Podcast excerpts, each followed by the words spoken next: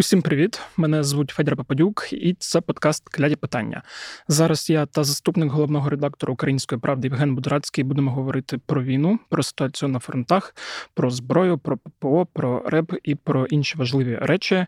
А зараз я скажу, як завжди, Женя, привіт. Привіт. Давай одразу розпочнемо з теми фронтів, бо минулого разу, коли ми з тобою говорили, ти сказав, що, по-перше, треба буде звертати увагу на Харківську область, е, бо росіяни е, почали посилювати тиск на Куп'янськ. І також цього тижня, коли я читав різні е, зведення, то побачив, що тема Авдіївки знову стала більш актуальною, бо ми про неї багато говорили певний період. Потім ми. Почали стверджувати, що там стабільно важко, і зараз, по тому, що пишуть, є відчуття, що росіяни намагаються посилити тиск і туди. Плюс те, що я помітив також цього тижня, велика кількість повідомлень була про кринки. Пов'язана вона була з тим, що через е, температуру е, там все позамерзало і стало важко з підвезенням, вивезенням поранених, і це теж певним чином вплинуло. І там навіть я бачив повідомлення десь на проросійських телеграм-каналах, що вони там поставили на кілька годин прапор в центрі кринок. От е, власне про ці три основні напрямки хотів поговорити. Ну і згадати Запорізьку область і інші важливі напрямки, як Бахмут і так далі. Mm, ну, я знаєш про ті напрямки, які ти сказав. От про Куп'янськ ми говорили минулого разу. Uh-huh. Тут я зараз би звернув увагу трошки е, на Авдіївку, згаданою тобою, і на певно на ті спроби під Бахмутом роботаним і Мар'їнському напрямку. Бо, по суті, ми починаємо дивитись на те, що я би назвав це так: типу, відбити то, що було звільнено в межах нашого так званого контрнаступу. Ну, верніше, не так званого, а справді контрнаступу. Тому тут я би звернув увагу, перш за все, саме на Мар'їнський напрямок, тому що там складно під Новомихайлівкою. Тому що, якщо ви глянете на карту, ви побачите, що Новомихайлівку вони намагаються знову з усіх боків обійти. Ну, по суті, вони з Мар'їнки якби вийшли, починають рухатись в цей бік. В чому там небезпека? Небезпека, вперше за все, в тому, що це ну, відкривається вихід на Курахова, по суті, і е, починає таке, такий потрошку ще не час, але якщо в росіян щось вийде під Новомихайлівкою, то там вже треба буде споглядати на те, яким чином це може нести загрозу для Вугледару. Тому що Вугледар, е, оці всі атаки, які були минулого року та на Вугледар, вони все ж таки йшли з інших боків, а тут е, якби починає так, знаєш, мигати вже північно-східний бік. Ще доволі якби далеко, але слід зважати, що це є одним з можливих напрямків роботи для росіян в перспективі. А, І там відкривається не тільки там умовний вугледар, а ще й починає блимати велика новосілка, під якою там великі бої були на цьому напрямку, теж влітку цього року. Якщо говорити про кринки, ну так, в Дніпро трохи підмерз, верніше, там заплави і все інше трохи підмерзло, і кадри з тим, як складно нам пробиватись через кригу, вони дійсно вражають. Ну, вражають, тому що треба розуміти, що це є якби лінія постачання єдина, фактично, на плацдарм в кринках. То, що там росіяни там прапори ставили і все інше, я би на це сильно не зважав. Взагалом, тому що е, це все ж таки трошки про інше. Uh-huh. Це про інше, це про те, що в нас е, погане з постачанням може бути. Дивлячись на прогноз погоди, там все-таки цей період буде недовгим, скоріш за все. Але зараз буде складно. Ну, я так розумію, постачання, евакуація. Ну, це перш за все, тому що евакуація і так, і по якби незамерзлим річкам вона складна. А коли по замерзлим тобі доводиться пробиватись, тому що вона не замерзає так повністю, знаєш, типу, що ти можеш там пішу прийти або ще щось. Тут якраз все одно треба рухатись якраз на човнах, а на човнах рухатись це по суті як ну, працювати криголамами в умовах зимової річки. Ну, Я думаю, що люди навіть е, не сильно обізнані там з військової справи, розуміють, як це важко. Просто навіть просто, якщо ви вийдете на воду і подивитесь на замерзлу будь-яку річку. Ну, я так розумію, там просто е, маневр по річці він теж звужується. Ну, він звужується, і він, і він, по суті, прострілюється, дуже добре видно його з коптерів і всього іншого. Угу. Тому що ти робиш якийсь один вхід, і ти вже не маєш такого маневру, і ти мусиш в рамках цього ходу йти. І тому це в рази ускладнює взагалі роботу і евакуації, і постачання. А якщо повертатися до Авдіївки, з чим можуть бути пов'язані нові спроби росіян атакувати? Вони назбирали знову людей і хочуть пробувати робити так, як вони робили раніше. Чи... Я думаю, це якраз видихнули. Ну, типу, що вони трошки видихнули, і знову просто з того, що говорять хлопці, які на тому напрямку знаходяться, що якби атаки не припинялись, але Цього тижня вже такі, знаєш, почалися знову з використанням бронетехніки. uh Це говорить про те, що вони знову активізуються на тому напрямку. Переважно це в районі Степового. В районі Веселого я знаю, що атака в них захлебнулась доволі так відчутно, але там в районі Степового в них е, є певний рух. Але цей рух теж пов'язаний з бронетехнікою. Як кажуть хлопці, не глобально, але видно, що вони активізувалися. Я правильно розумію по тактиці, яку зараз застосовують росіяни, що вона не відрізняється від того, що було на початку. Бо там ми з тобою теж проговорювали, коли от, ці кілька тижнів активно обговорювали Авдіївку, що спочатку вони йшли цими бронікулаками, які розбивалися, потім вирішили спробувати маленькими групами.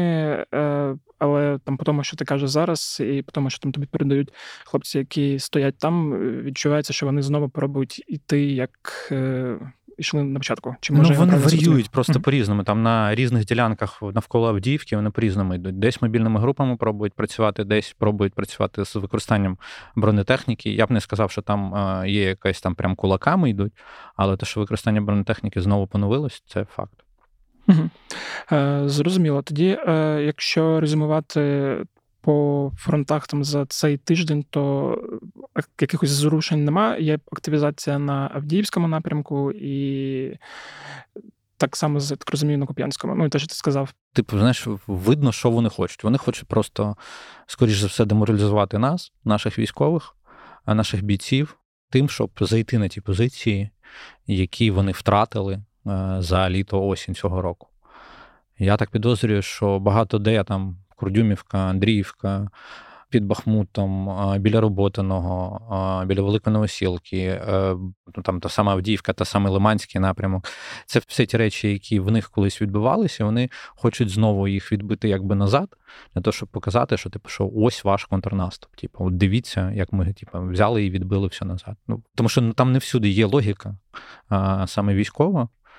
Е, якщо ландшафтно подивитись, там в деяких е, моментах воно виглядає зовсім нелогічно, але видається саме тим, що вони так хочуть зробити, щоб показати нам, е, щоб показати нашим силам оборони, що от бачите, ви так сильно воювали за то, а ми взяли і відбили назад.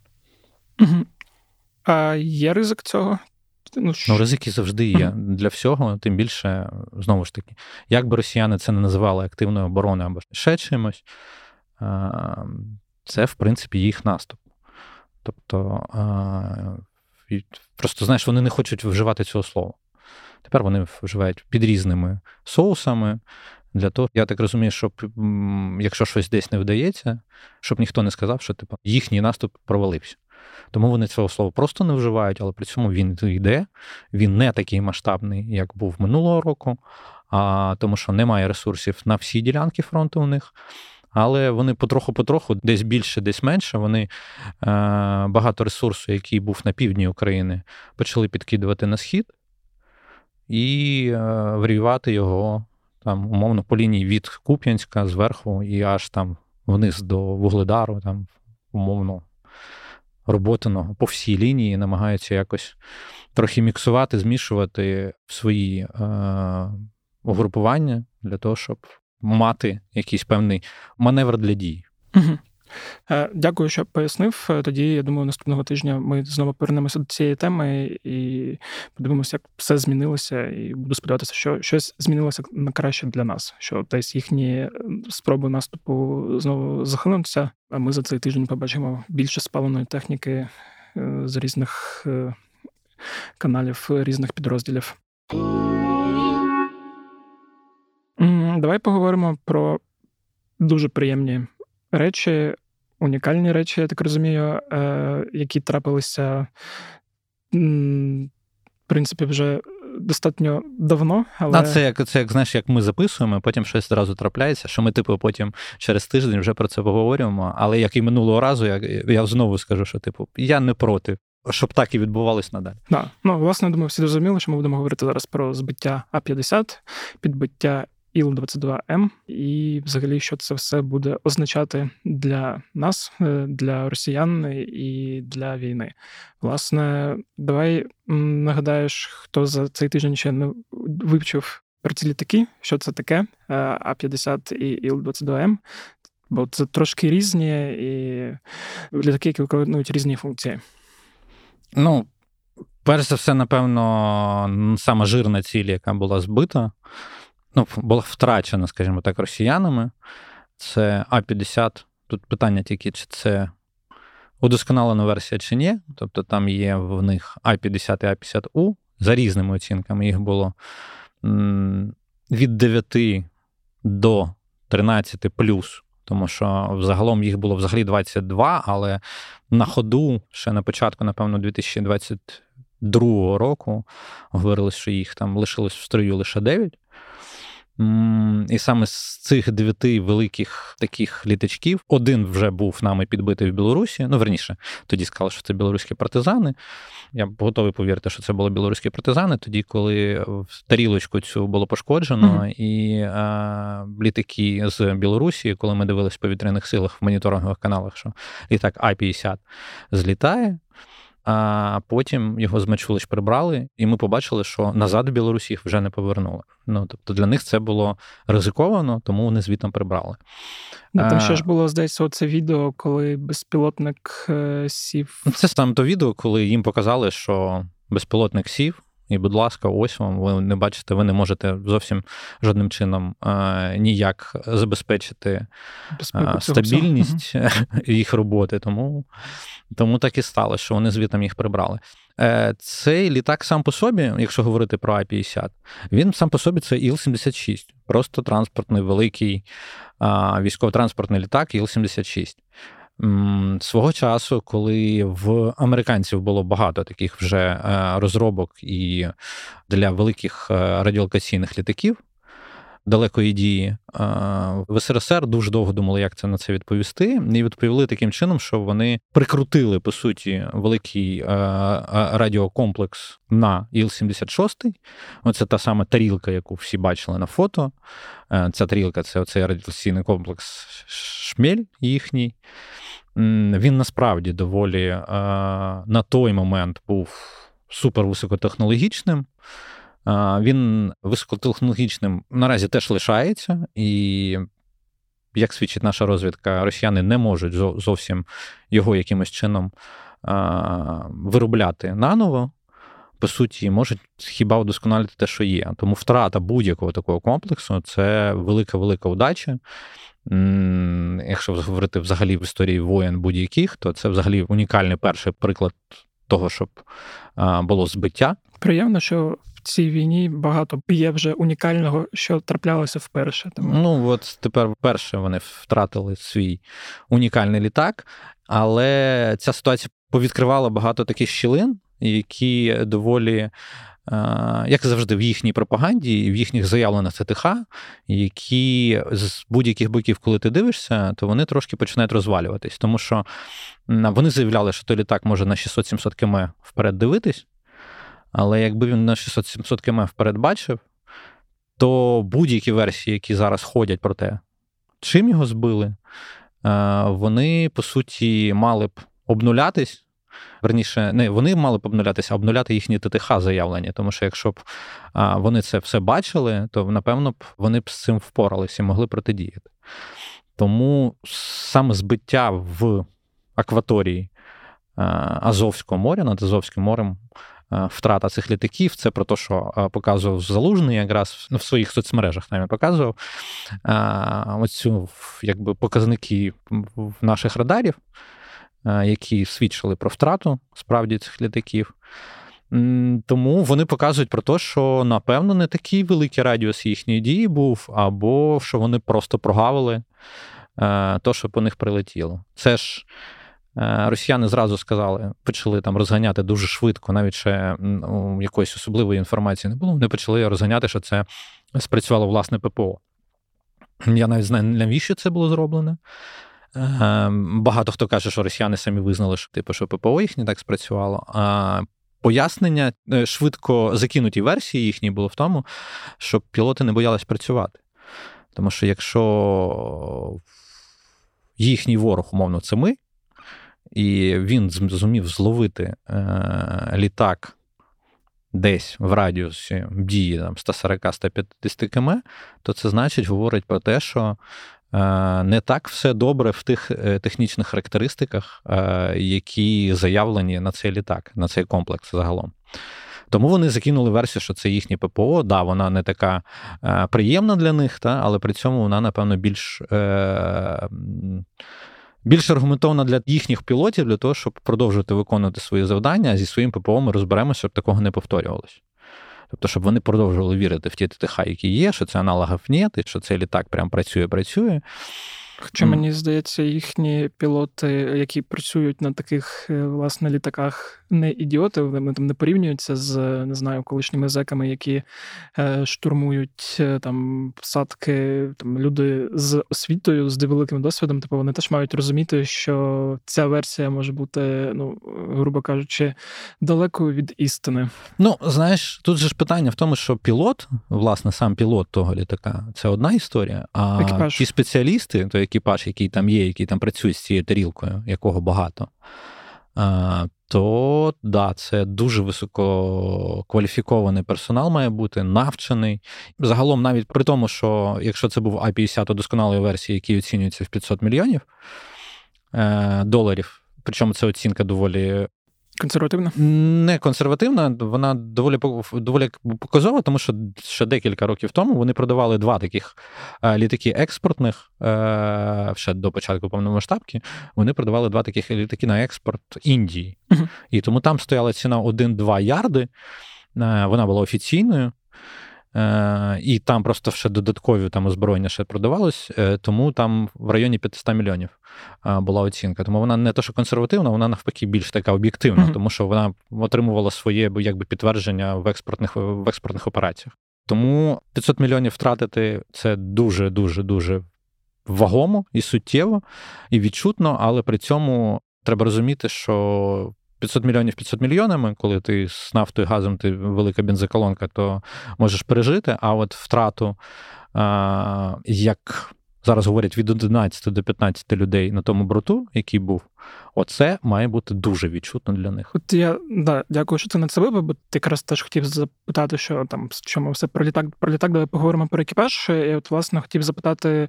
Е, хто і чим на цьому е, літаку займається, бо я так розумію, є там пілот або два пілоти, і є люди, які займаються власне радіолокаційним забезпеченням радіорозвідкою радіорозвідкою. та радіорозвідкою, радіолокаційним виявленням і всім іншим. Да, там от це якраз дуже дуже фаховий персонал.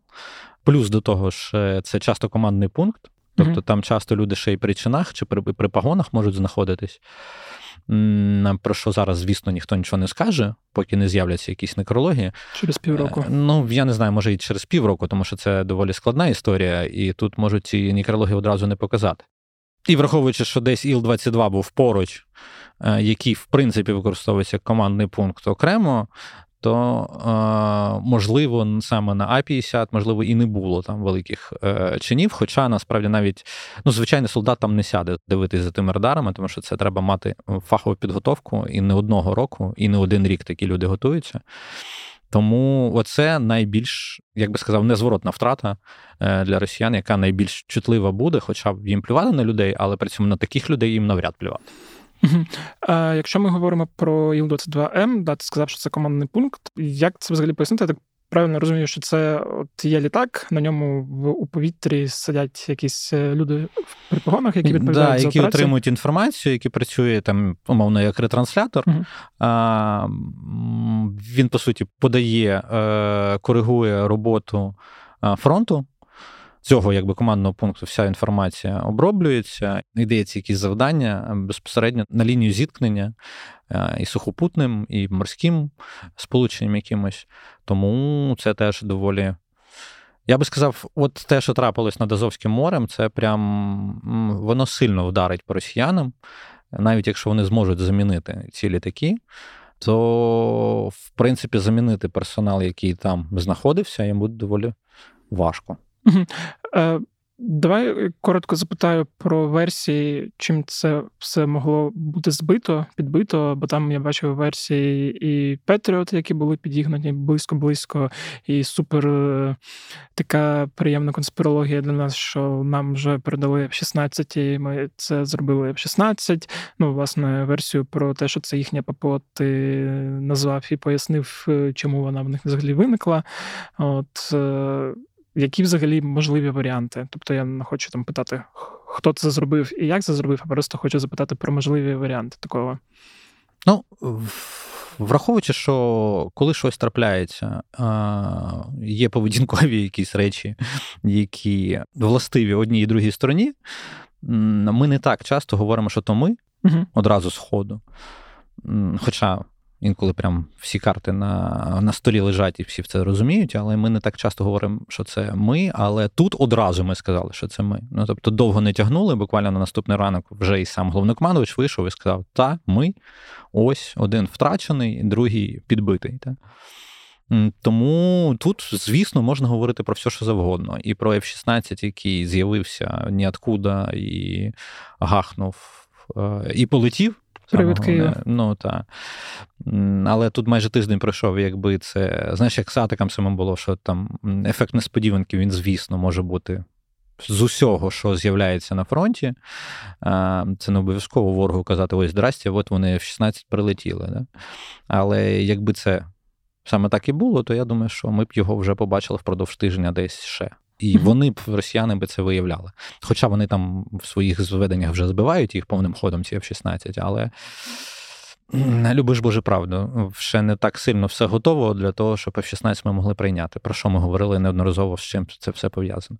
А Про так званий блукаючий Петріот, е, це прям Напевно, найбільш очевидна версія, яка може бути, при цьому ніхто нам нічого не підтверджує, правильно роблять.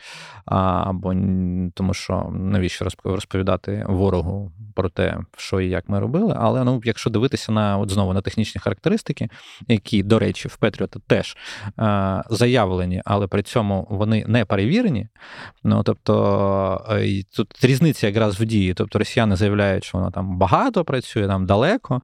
На західну техніку в основному е, це, е, так скажімо, ймовірний радіус дії. Так? І от ймовірний радіус дії там з блоком ПАК 2, напевно, Петріота, які могли підігнати дуже-дуже ризиковано близько до лінії зіткнення. Е, тому що якщо ви прикладете карти і подивитесь там умовно район збиття і. Умовно зробити таке коло велике і спробуєте відміряти, то в радіус дії Петріота, от в такій версії, якого чого нам ніхто не підтверджував передачу, то там десь 160 км. Угу. Ну, це теж це теж цифра, яку ніхто не підтверджував. Але якщо так, якщо от для підтвердження, е, от збиття для підтвердження, от воно можливо так і було. Можливо. Знову таки, це буде на рівні версії до тих пір, поки ми не побачимо е, чогось що прям стане якимось маркером того, що ось да, воно так і сталося. Але ну, ми ми не бачили цього і коли сушки збивались біля чаплинки. Активно теж з підгоном з ППО, ну про що говорили з підгоном ППО, але ніхто не говорив, що підігнали. Якщо ти дивишся на тих хай, які в нас є, ну знаєш, як це головний підозрюваний це Петріот, але якогось підтвердження, звісно, поки що немає, і сподіваюся, Чим довше його не буде, тим значить більше е, буде несподіванки і секретів для ворога, а це доволі добре. Е, Останнє питання по цій темі, чи навіть передостаннє. Е, От ми часто говоримо про те, що там. Щось відбувається, якась подія, от, типу, збиття А-50 і далі там сторона типу Росії коригує свої дії. Е, як можуть бути скориговані дії цього разу? Тобто, наскільки близько тепер наступні А-50 будуть підлетати в якийсь радіус, відповідно, через е, зміну там.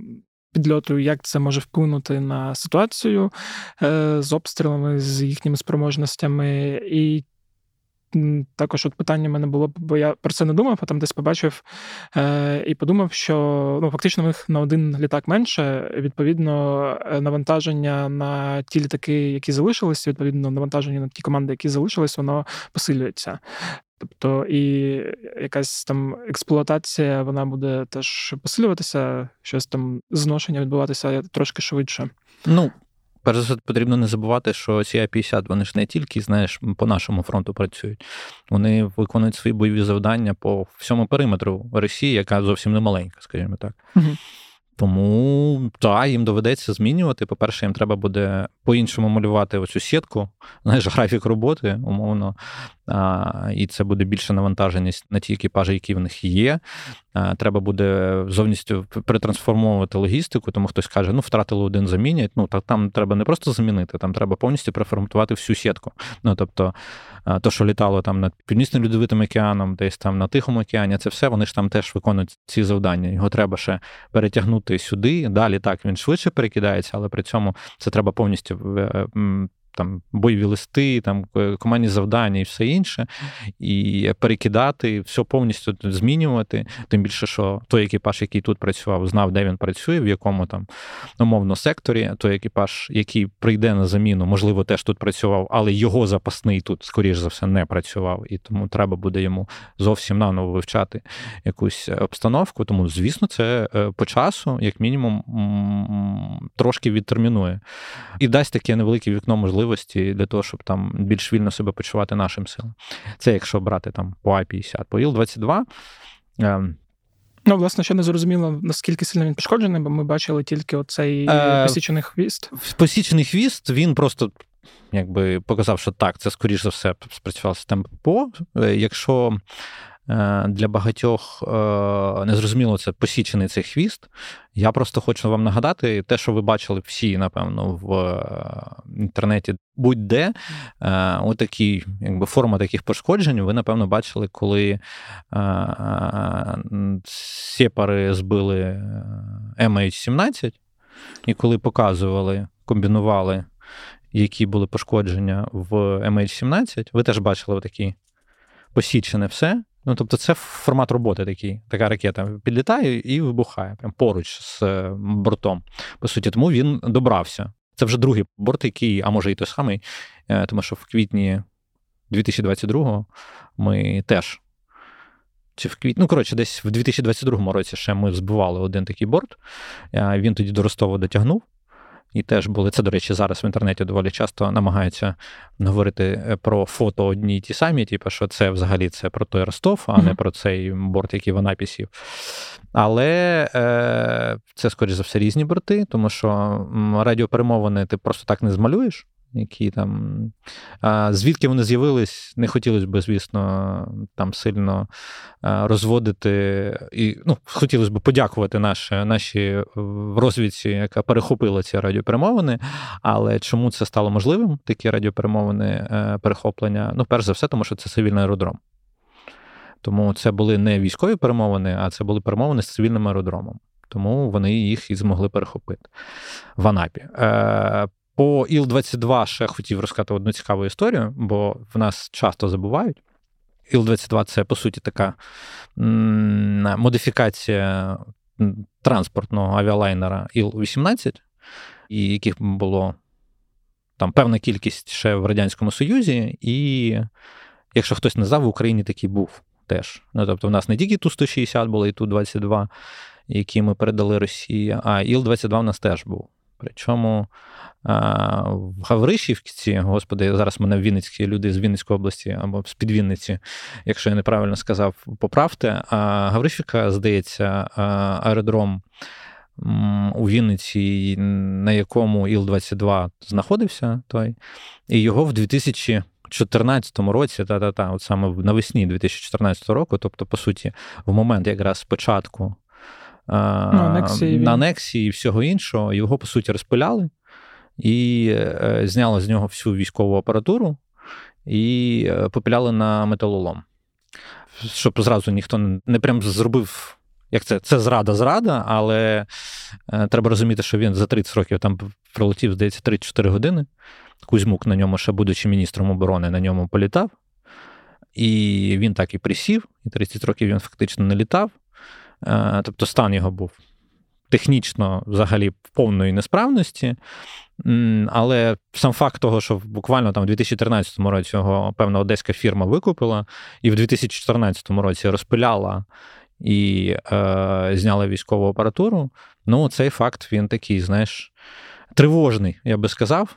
І куди поділась та військова апаратура, я не знаю, але це вже, напевно, до органів слідства, чи була там зрада, чи не було. Ну, тому що літати він вже не міг, але при тому. Хто пиляв військову апаратуру і куди подівалася та військова апаратура, то цікаво було б, напевно, дізнатися. Окей, тоді е, тут, власне, теж все розповів та пояснив е, дуже детально. Е, я думаю, навіть ті, хто вже все давно прочитали, все одно для себе знайдуть щось цікаве і щось нове дізнаються. А я нагадую, що вже другий тиждень ті, хто слухають та дивляться кляті питання, підтримують е, Збройні сили ще активніше, кидаючи гроші на банку, яку створив, яка називається банка клятих питань, чи клята банка, вже не пам'ятаю. Власне, за перший тиждень передали гроші на 48-му бригаду на міномети. Цього тижня ми збирали на пікапи для збройних сил, які будуть передані моїм колегам е, Міші Ткачу та Дімі Ресному. Е, і за цей тиждень ми назбирали ще більше ніж минулого тижня, а це 17,5 тисяч гривень. Я дякую всім, хто кидав великі суми. Я дякую всім, хто кидав маленькі суми. Е, якщо ви якось боїтесь кидати дуже маленькі суми, не бійтесь, бо 10 людей по 10 гривень це вже 100 гривень, і це вже щось так по копійки по копійки, і можна назбирати от 17,5 тисяч гривень. Мене е, попросили Діма та Міша, щоб е, я. Трошки ще підсобирав цей тиждень, і я думаю, буде добре, якщо ми наступного тижня передамо цілих 35 тисяч гривень, то і більше, е, і вже на наступному епізоді я анонсую новий збір. Я хочу, щоб це був збір на fpv дрони, бо я думаю, вам дуже сильно подобається дивитися, як fpv дрони врізаються в різні танки, буханки е, і іншу російську військову техніку. І щоб таких відео було більше, треба більше fpv дронів. Тому цей тиждень я пропоную ще дозбирати на пікапи. Я думаю, за 35 тисяч пікап не купиш, але купиш щось корисне для нього. Або якийсь пікап, що стоїть на ремонті, його можна буде відремонтувати ремонтувати швидше і швидше відвести на фронт. Е, тому, е, якщо у вас є змога, е, посилання те саме банка в описі подкастів, кидайте, назбираємо 35 тисяч гривень, будемо дуже великими молодцями. І ще раз дякую всім, хто кидав гроші. Ще одна тема, про яку я хотів поговорити, це про ППО і про збиття російських ракет за допомогою РЕП. Власне, коли цього тижня виходила одна з зводок інституту вивчення війни, е, вони написали так, що от е, було переломним моментом те, що 20 російських ракет було виведено з ладу за допомогою РЕП. І е, я не до кінця зрозумів, що відбулося, і дуже сильно хотів, щоб ти пояснив власне і про те, чому це переломний момент, і чи можна це вважати переломним моментом, і як е, те, що описано там в зводки інституту вивчення війни, як це працює, і що помінялося в плані того, що до цього такого збиття не було, а тут воно відбулося. Ну, власне, подавлення ребами. Ой, ну інститут досліджень війни. А... Ну і по суті, всі навколо, да, коли побачили цифру в 20 ракет, вони, напевно, не дочитали або не дослухали, тому що Ігнат, умовно говорив, це. Він реп ставив в рядочок. Ну, тобто е, він став, що це там е, правильна проведення розвідка, правильно робота ППО, в неточність самих ракет і РЕП. Ну тобто він це в списку сказав. Тобто, це не було сказано, що от всі ці 20 вони були подавлені ребом, і щось з ними сталося. Як це відбувається? Насправді, спочатку зараз спустимо на рівень нижче, а потім спробуємо підняти вище. Як це відбувається, ми бачимо часто в Росії. Тобто, коли вони працюють по нашим безпілотникам, по Москві, наприклад, коли летіли наші безпілотники десь там в Підмосков'я, е, вони часто заявляли, типу, що частина збита, частина була подавлена реп. По суті, це десь приблизно так і виявляється. Тобто реп вона подавлюється, і вона просто збивається з курсу. Це е, це не є там, типу, збиття ребом. Щоб ви розуміли, вона не може так, знаєш, типу, вона летить-летить, Реп діє, вона падає. Це це не дрон, це не дрон, це не типу, це дуже велика і дуже складна ціль для того, щоб так зробити. Але збити її з курсу а, і максимально а, зробити їй а, е, якісь вади для того, щоб вона просто не могла летіти по тому курсу і швидше падала там, або кудись летіла не туди, або падала в поля ну, вперше за все, це якраз е, в основному, коли робота реп іде, то вона намагається якось мінімізувати втрати і будь-які пошкодження там і цивільної інфраструктури. Ну, перш за все, щоб вона не потрапила в ціль заявлену там.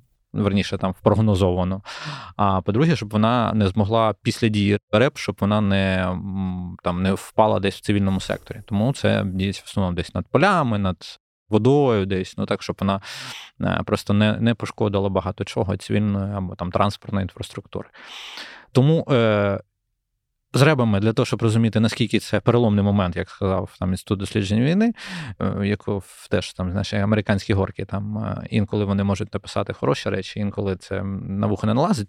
Це приблизно так, як знаєш, інколи нам можуть там написати в коментарі, там де е, умовно ми десь промахнулись. Всі люди промахуються. Тим більше ми не експерти. Ще раз нагадую. Ми не військові експерти, а журналісти, які про це розмовляють. Тому е, я думаю, що інститут дослідження війни оцей поворотний момент, чи він справді став поворотним чи ні, ми побачимо при наступних ударах. То, що вони будуть, я думаю, ніхто не сумнівається. Е, і збиття там I-50, і збиття сушок, і все інше, воно трошки відтерміновує, але це зовсім не означає, що росіяни відмовилися від своїх стратегій і ідей. Єдине, що ми побачили зараз, що в нас був дуже великий е, лаг такий між е, одним ударом і іншим. Ну тобто, від там 8 січня ще дуже багато шахедів було. Потім у них була пауза, але це як завжди може бути виключно тим, що там логістично їх треба було десь поповнити в певний якийсь бік. І тому була пауза, але зараз знову полетіли шахеди повним ходом. Це теж такий, знаєш, дзвіночок до того, що це може бути підготовкою для якоїсь знову якоїсь масованої атаки. Що сталося 13 січня, це коли це все от почали збивати і все. Це сталося те, що вони пішли по тому маршруту, який просто-напросто розгадали наші повітряні сили. Він про це вони, в принципі, говорили. Тобто речне командування говорив про те, що вони фактично повторили той маршрут, який був 8 числа, і саме по повторенню маршруту наші сили ППО спрацювали по всій лінійці від просто засобів ППО до РЕП і до всього іншого. Е, наскільки це переломний момент, буде видно далі. Е, якщо такі речі будуть повторюватись, думаю, що тільки тоді ми зможемо говорити, що це справді якийсь переломний момент, і що наш реп настільки е, круто спрацював. Хоча робота по ракетах це взагалі дуже-дуже складна робота для ребівців. Якщо це був не такий не одноразова акція, а результат дуже-дуже довго проробленої роботи це дуже добре. Єдине, що знову, ще раз, на початок того, що я сказав, не 20 ракет. Тобто, певна частина якась була подавлена ребом. Певна частина з тих 20, про які всі навколо говорять. Да, я так розумію, ми не дізнаємось, яка саме частина. А таке питання, власне, якщо говорити про переломний момент в вакуумі, е, я правильно розумію, що він буде полягати ще у тому, що окрім того, що у нас реп став суперпотужний, е, що за рахунок цього суперпотужного ребу можна економити якісь ракети, які запускаються власне по російським ракетам, щоб їх збити. Будуть економитись ракети, е, росіяни теж будуть відмовлятися від певних своїх задумок, тому що який сенс пускати, коли тебе все подавлюють. Але при цьому я би не поспішав. Ні, Я просто, от, е, щоб ти да, окреслив, я не хочу поспішати, щоб зараз всі подумали, що ура, ми нарешті 40 е, ракет ребом подавлюємо, чи як воно інколи буває, коли щось маленьке перетворюється на щось велике. Е, тут якраз дякую, що пояснив цю логіку і цю помилку інституту вивчення війни, що поки що зарано про це говорити, але просто щоб порозуміти, як воно робить. Ну, воно робиш, це ж знаєш, як воно ж може бути ще й недопрацюваннями російської сторони, mm-hmm. умовно там. на що деякі військові експерти, от я зараз останніми днями починаю бачити багато таких заяв. Мені самому це цікаво. Напевно, треба буде з інститутом експертизи поговорити про це. Це про те, що кінжали в них щось частенько падають. Повністю. Ну, тобто, в них так само, як і в будь-якої ракети, є така штука, яка називається ну, це, знаєш, вимикач. Mm-hmm. Ну, тобто, коли ракета там пішла з курсу або ще щось, і вона автоматично вибухає десь, а кінжали, там, які подавляються або підбиваються, або щось, в останній час все частіше стає більше інформації про те, що десь наші ДСНСники знешкодили ракету кінжал. І прям з фоточками, з тим всім. Тобто ракета кінжал в повній своїй вибуховій версії просто падає на землю і не спрацьовує. Це може засвідчити, але це теж треба дивитись в перспективі в розвитку. Це може засвідчити в тому, що є недопрацювання саме з російського боку, і вони на швидкоруч хочуть щось ліпити і не допрацьовують в виробництві своїх кінжалів, як мінімум, але це теж. Треба дивитись, треба розмовляти з інститутом експертизи, якщо він готовий про це розмовляти, тому що це теж може бути чутлива інформація. Тобто, ну, якщо я її говорю, то я її вже бачу в відкритих джерелах, то, але якби відповідь і пояснення і може бути чутливою інформацією. Побачимо mm-hmm. в розвитку. Да. Е, Якщо ми вже згадуємо інститут вивчення війни, і ти згадував шахеди, і атаки шахедами, які поновлюються, коротко хотів запитати там про сьогоднішню їхню е, зводку. Власне, в 4-18 січня вони писали, що росіяни почали бити шахедами по позиціях на лінії фронту. Е, це ну, типу, це не зміна не нове. тактики, не ну, нове. Це да? не нове Все. і це не тенденція. Ну, тобто, ага. періодично таке трапляється. Окей, так. Бо я якраз е, хотів зрозуміти, чи є просто зміна тактики, що вони там подумали, що от по Києву, десь великим містам неефективно, а може ефективніше бити. власне. Вони б'ють по цілях. Угу. Ну, тобто, якщо ця ціль знаходиться на лінії фронту, і знаєш, це теж доволі таке хитке Воно по другій лінії це теж можна вважати, якби але це вже не лінія зіткнення, це друга лінія. Mm-hmm. Це, Але це теж лінія фронту, але це друга лінія. Умовно, там, де вони побачили е, ймовірну свою ціль, вони можуть і туди працювати. Mm-hmm. Зрозуміло.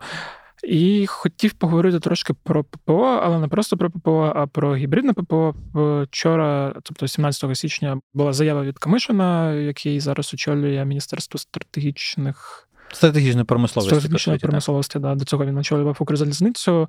Він розповів про роботу гібридного ППО, яка вперше була застосована і вдало застосована.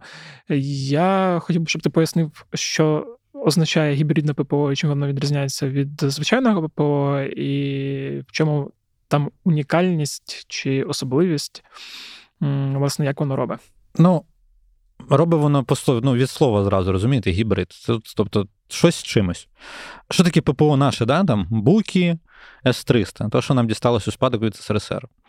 Е, для того всього мають бути снаряди, правильно? Uh-huh. Ну, Тобто зенітні ракети, які мають пускатися.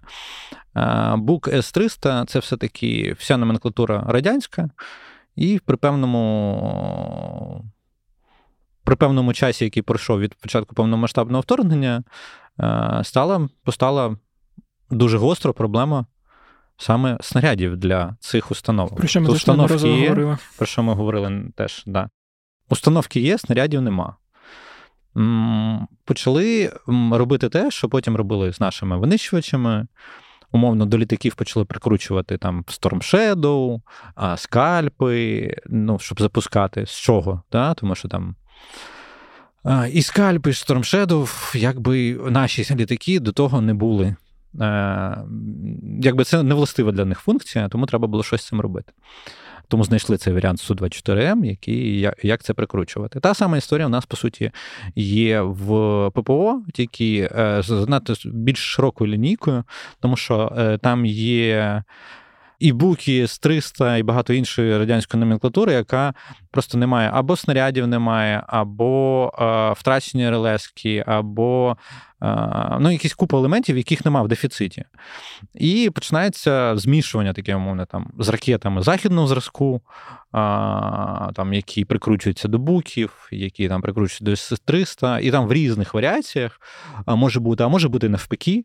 Тобто є західна установка і є кількість певних якихось снарядів, які е, з нашого боку є, але в нас дефіцит е, номенклатури, з якої можна працювати. Ну, тобто, береться або радянська установка туди прикріплюється. Це я зовсім спрощу, але це воно так і є приблизно, якщо там не сильно в технологічні подробиці видаватись.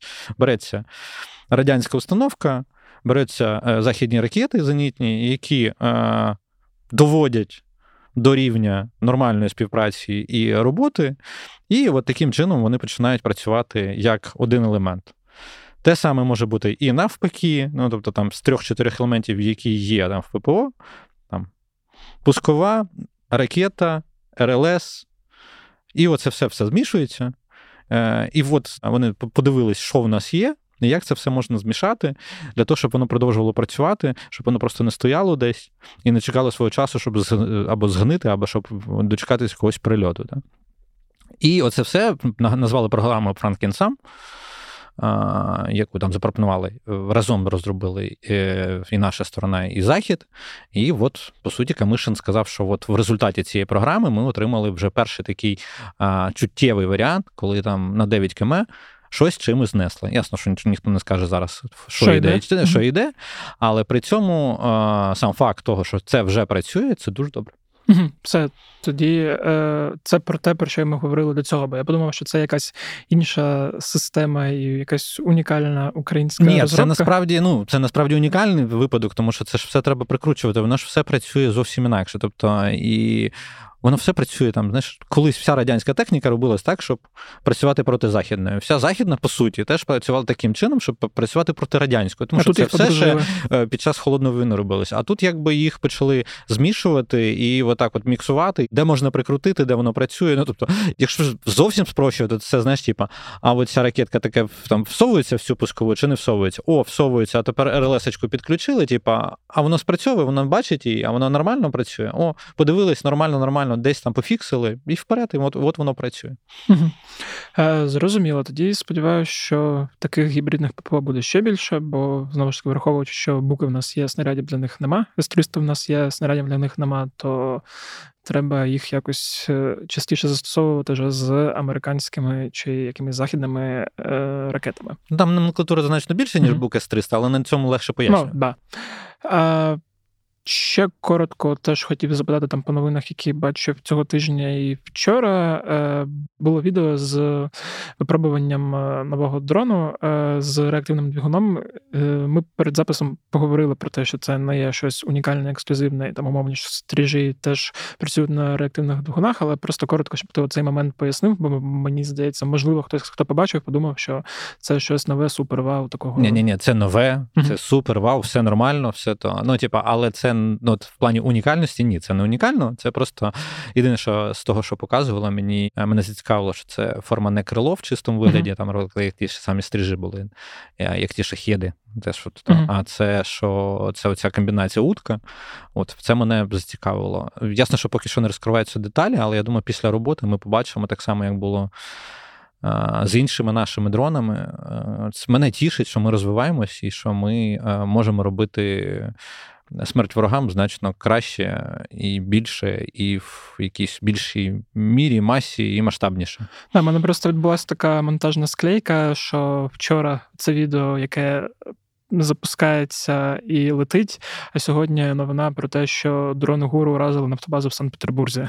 І враховуючи, що це теж історична подія, бо ну, ми дольот, вже да, ну, ми вже багато якось звикли, що українські дрони долітають до Московської області, навіть до Москви, а тут вони вже долетіли і до. Важко це казати, Ленінградської області і, власне, до Санкт-Петербургу. Ну, е, ніхто ще ж не не виключає можливості того, що це було запущено з території Росії. Угу. Ну, до речі, да. Бо е, Таке теж було. Але це теж їм буде дуже неприємно. Погоджуюсь. І е, остання тема, про яку хотів поговорити, в тебе вийшло цього тижня два тексти, але один текст ми власне обговорили, коли говорили про збиття 50, а другий текст тебе вийшов, здається, вчора, і називався він Що буде після F-16, які західні літаки і вертольоти можуть посилити армійську авіацію України. І, власне, для тих, хто не читав а, і, можливо, не прочитає, любить слухати або дивитись в переказі від автора, я хотів якраз розпитати про це, які. Гвинтокрили е, можуть посилити армійську авіацію України і коли, і наскільки це можливо? Бо ми якось з тобою. Е, давненько, коли там говорили про F-16 і про те, що нам треба буде після цього, ти пояснював, що там є ще е, велика номенклатура власне гвинтокрилів, які отримати буде можливо ой як непросто. Ну е, зразу зроблю зноску. Е, що той текст, який я писав, я писав виключно з заяв наших двох командувачів. Е, тобто командувача сухопутних військ Сирського, який в інтерв'ю Reuters заявив про те, що хочемо А10. Black Hawk, Apache і, і Суперкобри, угу. а а потім відповіді повітряних сил, які сказали, що ну, це, звісно, хорошо, але в пріоритеті у нас F-16, там такий маленький конфліктик, типу, хтось намалював, що типу, що вони всі е, типу, що говорять про різне. Та? А потім вийшов Олещук, командувач повітряних сил, який сказав, що це все все можливо, це все не виключено, але в в пріоритеті в нас F-16, можливо, ще навіть е, і не виключаємо ні А10, ні Мержі 2000D uh-huh. французькі. Е, В чому логіка от в того всього, що говорилось? Е, Я ці дві позиції, як е, Black Hawk і е, Apache, бачив ще десь в грудневих е, західних ЗМІ, які говорили, що Україна подавала на це запити, типу, але це знову це не було офіційно підтверджено ніким. Мовно, сирський в інтерв'ю це теж не підтвердив. Він просто говорив, що ми, ми ви були б не проти, якби в нас там, і от почав по списку. Власне, то, що вони згадали, Олещук і Сирський, саме і було в тексті. Тобто ми, там... Ми, здається, теж тобою, коли проговорювали про публікації Більд і Велт, і якраз е, статтю аналітика Велт, там теж згадувалося е, гвинтокрили, от щось з цієї номенклатури, про які ти теж тоді сказав, що ну, начебто не чув, що про них хтось говорив. Ну от, тому я хотів дочекатися якогось підтвердження більш офіційно, як е, правильно і чітко, достатньо добре відповів е, командувач повітряних сил Олещук. Е, з приводу того, що давайте спочатку дочекаємося в 16, а потім будемо говорити про щось інше. А, І він якраз про вертолітну частину не говорив взагалі. Він говорив виключно про те, що називається літаками. Я просто нагадаю, що армійська авіація це та, яка працює по суті на полі бою або з полем бою, як говорять. А, Тому вона часто є частиною сухопутних військ. Напевно, крім Су-25, які є частиною повітряних військ, штурмовики, але ну, які, по суті, теж працюють безпосередньо з полем бою.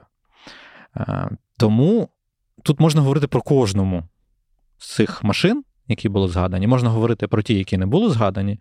Я їх не згадував спеціально, тому що ми поки не говоримо. Якщо ми офіційно нічого не запрашували, то значить ми і не будемо про це сильно говорити. Хоча, наприклад, на повертолітній частині е, поясню, Апач це, по-перше, дуже дуже дорого. Це основний літак армії США.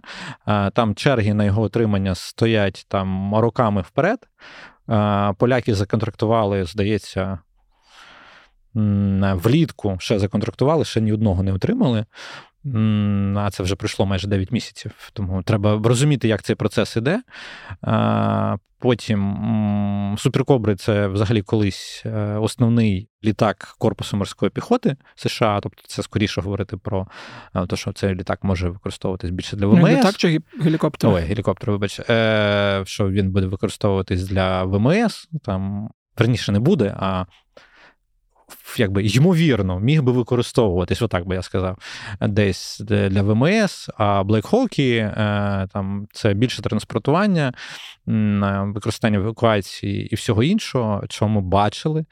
Е, просто нагадаю, що в.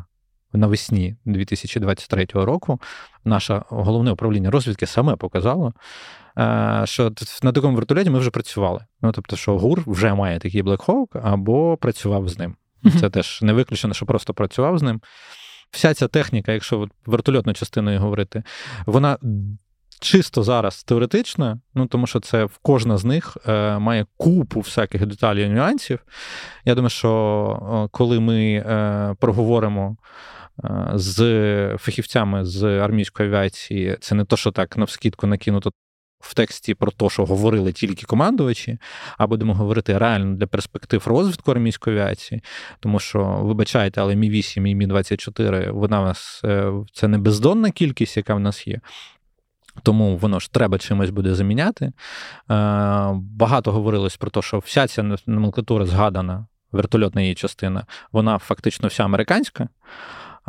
Ми бачите, як з Америкою у нас трошки поки що ем, незрозуміла ситуація політична. Та. краще. А, да, З Європи трошки краще. При цьому, якщо минулого року я думав, що по якраз по вертолітній частині у нас більше перспектив працювати з умовно з штатами в розвиток, то зараз е, можна говорити про європейську частину, чого в тексті нема. Ну тому що я пояснив логіку, що там тільки то, що згадувалось, але є ще єврокоптери, е, тигри, які є основною частиною ударних вертольотів, якраз там німецько-французька.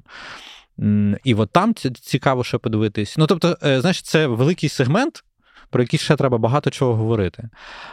В даний момент ми говоримо про те, що е, тепер повертаючись до літаків, що ми хочемо F-16, тому що це уніфікована машина, що це багатофункціональна машина, і що це лягає перш за все. То, що я завжди згадую, воно перш за все лягає в перспективу розвитку української армії, тому що є такий документ, який називається Візія повітряних сил 2035.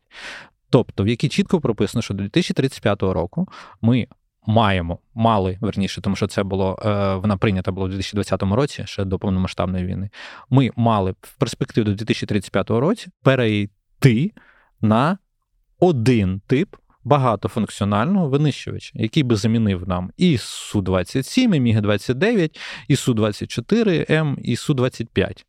Весь цей перелік мав замінити в ідеалі, то, що було прописано, один літак одного типу, багатофункціональний. Зараз.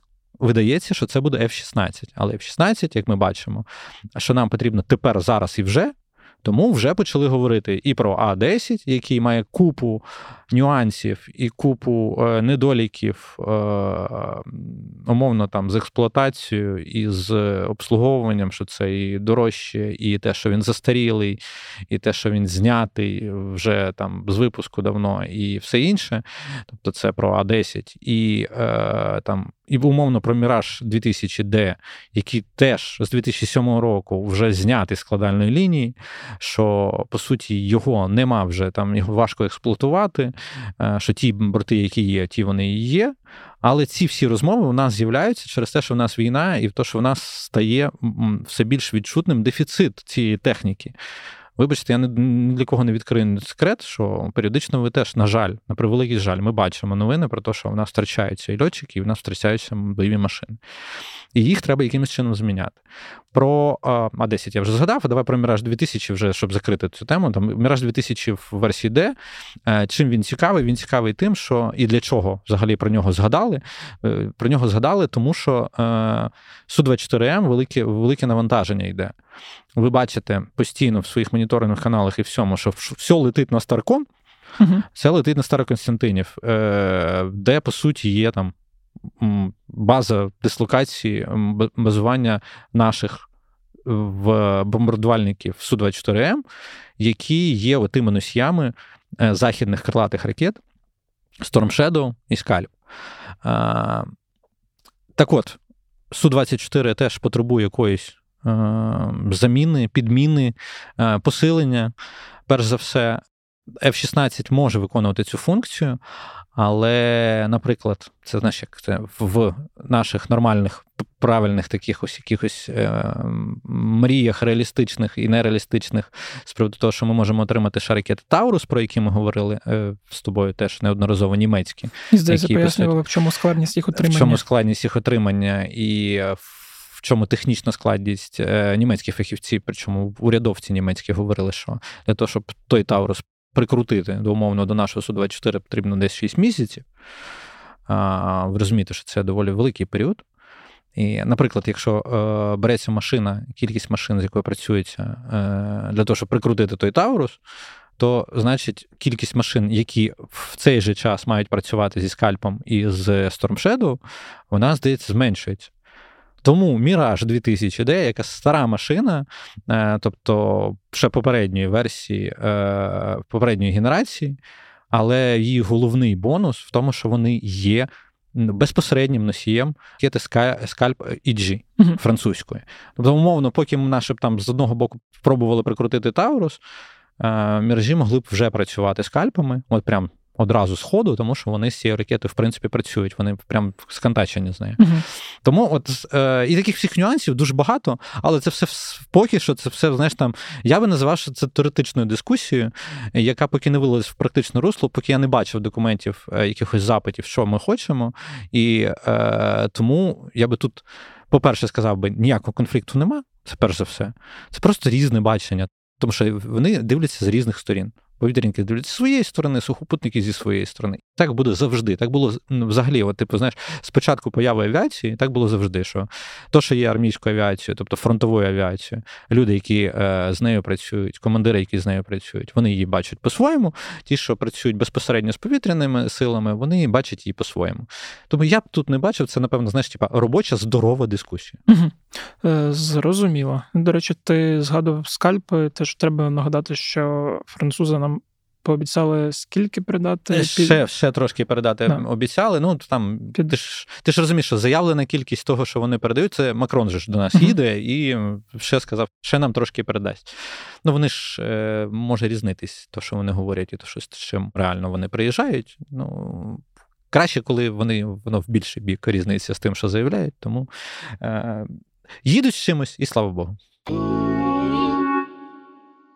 Друзі, як керівник відділу подкастів не можу не порадити епізоди подкастів, які виходили у нас цього тижня. Пораджу тільки два, і обидва вони дуже цікаві. Один стосується теми економіки, один стосується теми міжнародки. Хто дивився за взагалі міжнародними подіями цього минулого тижня, то бачив, що минулої суботи пройшли вибори на Тайвані. Тайвань часто згадують як е, острів майбутнього конфлікту з Китаєм, і власне те, як пройшли ці вибори, теж могло на це вплинути, бо хто забув, Китай вважає Тайвань своєю територією, а Тайвань живе своє. Е, Трошки інше та відмінне від Китаю життя. І, власне, ми поговорили з дуже крутим експертом Юрією Пойтою. Можливо, хтось з вас пам'ятає аудіоепізод, е, де ми з ним говорили про Китай, бо він дуже експертно і фахово працює по цих регіонах, і він взагалі розповів про політичне життя е, Тайваню, про те, як вплинуть ці вибори на їхні відносини з Китаєм, дуже дуже раджу послухати. А у нашого іншого подкасту, який називається Хроніки економіки, от прям вчора е, чи позавчора вийшла розмова з е, Катериною Рожковою, першою заступницею голови НБУ, про ситуацію з економікою, про ситуацію з Сенсбанком та судами з Фрідманом, і взагалі про багато цікавих економічних речей. Дуже раджу вам послухати ці два епізоди, щоб розуміти, що відбувається і в світі, і в українській економіці. Посилання на епізоди буде в описі подкасту, тому слухайте і насолоджуйтесь. Тоді що, наче все проговорили. Е, Мені здається, і так вийшов такий трошки обширний епізод. Нарешті нам дали трошки більше часу. Да, нарешті нам дали трошки більше часу, тому думаю, на цьому завершувати. Єдине, що треба можливо попередити, що з наступного тижня ми знову поміняємо день виходу, е, і це може бути знову п'ятниця. Ну, це, це поки що такий робочий варіант, що це знову буде п'ятниця. Да, бо раніше нам важче, а пізніше, можливо, не буде сенсу. От Тому, якщо ви будете чекати в четвер, а його не буде, то точно буде в п'ятницю. Але там точно наступного тижня ми це зрозуміємо. От. Тоді, е, да, знову дякую за те, що все детально розповів, е, пояснив. Отже, дякую, що слухали. Ми трошки, можливо, по часу і перетягнули, але розповіли про все, що могли, і, здається, розповіли багато і багато цікавого. А нагадую, якщо вам подобається подкаст Кляті питання, то не забувайте ставити йому оцінки на Apple Podcast, якщо слухаєте, на Spotify, якщо слухаєте там. На Apple Podcast ви можете писати ще й коментарі, щоб інші люди, які не слухають кляті питання, але бачать його десь в топ-10 е, чи в топ-20 епізодів, змогли подивитися ваші відгуки і зрозуміти, що це якийсь хороший пристойний подкаст. Нагадую про те, що ми повертаємося цього року до тем не про війну. Один епізод вже записаний. Це буде розмова е, з представницею жінки ООН про гендерну рівність. Е, в межах одного спецпроєкту, який ми разом робимо, тому е, це буде перший епізод, а далі Я вже працюю над кількома новими цікавими епізодами і про міжнародку, і про інші цікаві теми. Але якщо ви хочете запропонувати щось своє, то пропонуйте. Будемо дивитись в різні сторони і намагатися не конфліктувати з нашими іншими подкастами, які от я сьогодні вже радив. Ще раз дуже прошу, якщо у вас є змога підтримати збір, який ми зараз робимо. Як я казав, що можливо ми будемо експериментувати і не кожен тиждень передавати гроші. Е, Цього разу спробували на прохання Діми трошки дозбирати ще, е, бо їм гроші потрібні постійно, бо машини. Постійно ремонтуються, закупаються, відвозяться на фронт, е, і це постійний непреривний процес. Наче я все сказав, нічого не забув. Е, думаю, тут можна закінчити. Ще раз скажу, що мене звуть Федір Пападюк, і це подкаст «Таті питання. Ще раз нагадую, що зі мною був і пояснював все Євген Будорацький. А тоді буду з вами прощатися до наступного тижня і бувайте здорові!